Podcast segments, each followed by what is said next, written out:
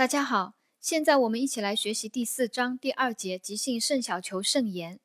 急性肾小球肾炎简称急性肾炎，特点为起病急，以血尿、蛋白尿、水肿和高血压为主要表现，并可伴有一过性的淡质血症。本病常有前驱感染，多见于链球菌感染以后。呃，它的病因里面呢有一个考点，它的病因常见的有。呃，致病菌是北大溶血性链球菌感染所致啊。本病常因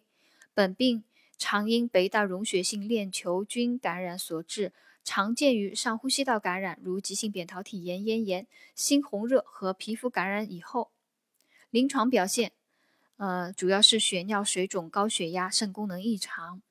急性肾小球肾炎它有一个特点，好发于儿童，男性多于女性，有前驱期。啊，就是潜伏期平均在十天左右，是呃进入机体的抗原呃引起的一个免疫反应，呃导致机体产生免疫复合物所需要的一个时间。所以呢，急性肾小球肾炎它有一个潜伏期。急性肾小球肾炎大多预后良好，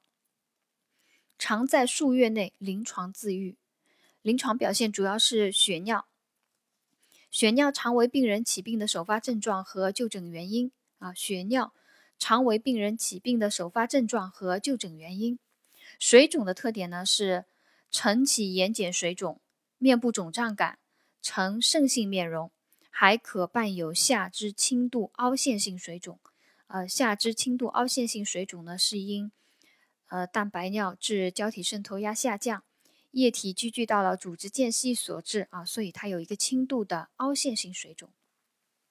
另外，临床表现还有高血压，主要是因水钠储留引起的，可出现一过性的轻中度高血压，经过利尿以后，血压可以逐步恢复正常。还有肾功能异常，比如说病人有尿量减少，出现一过性的轻度淡质血症。肾功能呢，经过利尿以后数日可以恢复正常，极少数病人发生急性肾衰竭，啊，病人的肾功能。恢复正常以后，慢慢这个淡质血症也会得到纠正。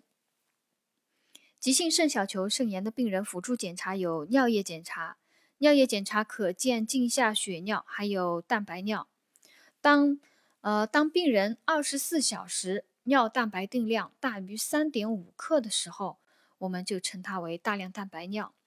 二十四小时尿蛋白定量大于三点五克，我们称它大量蛋白尿。另外，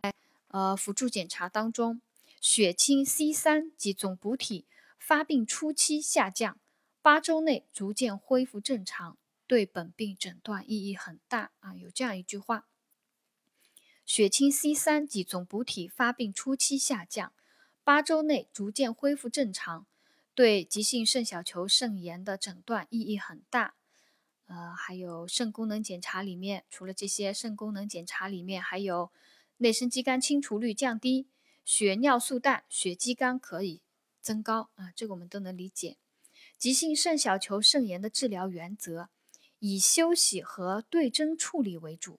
因为呃，急性肾小球肾炎呢是一个自限性的疾病，不宜用激素及细胞毒药物，最好呢就是休息和对症处理，并且要积极预防并发症，防止血压过高引起一个。高血压脑病，防止水钠储留引起一个急性左心衰的发生。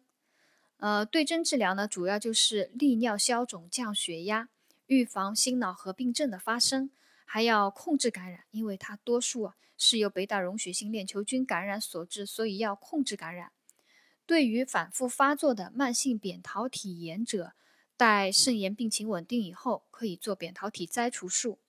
还可以。在急性期还可以做一个短期的透析治疗，因为肾功能本病具有自愈倾向，肾功能多可逐渐恢复，一般不需要长期维持透析。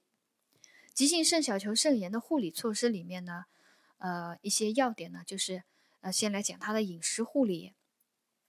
急性期应该严格的限制钠盐的摄入啊，以免因为病人水钠储留，限制钠盐的摄入，以减轻水肿和心脏负担。每日盐的摄入应该低于三克啊，有个考点。急性肾小球肾炎病人在急性期每日盐的摄入应该低于三克。呃，另外还要严格记录二十四小时出入水量。本着宁少勿多的原则，每日入液量为不显性失水量约五百毫升，加上二十四小时的尿量。啊，这是病人的入液量。每日入液量为不显性失水量，一般在五百毫升，再加上二十四小时的尿量。啊，这是急性肾小球肾炎病人的一个补液的一个原则啊，宁少勿多的原则。呃，对于肾功能正常的病人呢，饮食可以给予正常量的蛋白质摄入。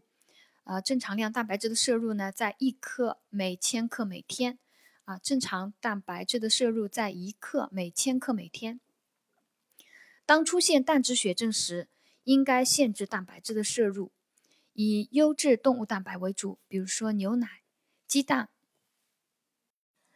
比如说牛奶、鸡蛋和鱼等。以防止血中含氮代谢产物的储留。啊，出现淡质血症时，应该限制蛋白质的摄入，以优质的动物蛋白为主，比如说牛奶、鸡蛋、鱼等，以防止血中含氮代谢产物的储留。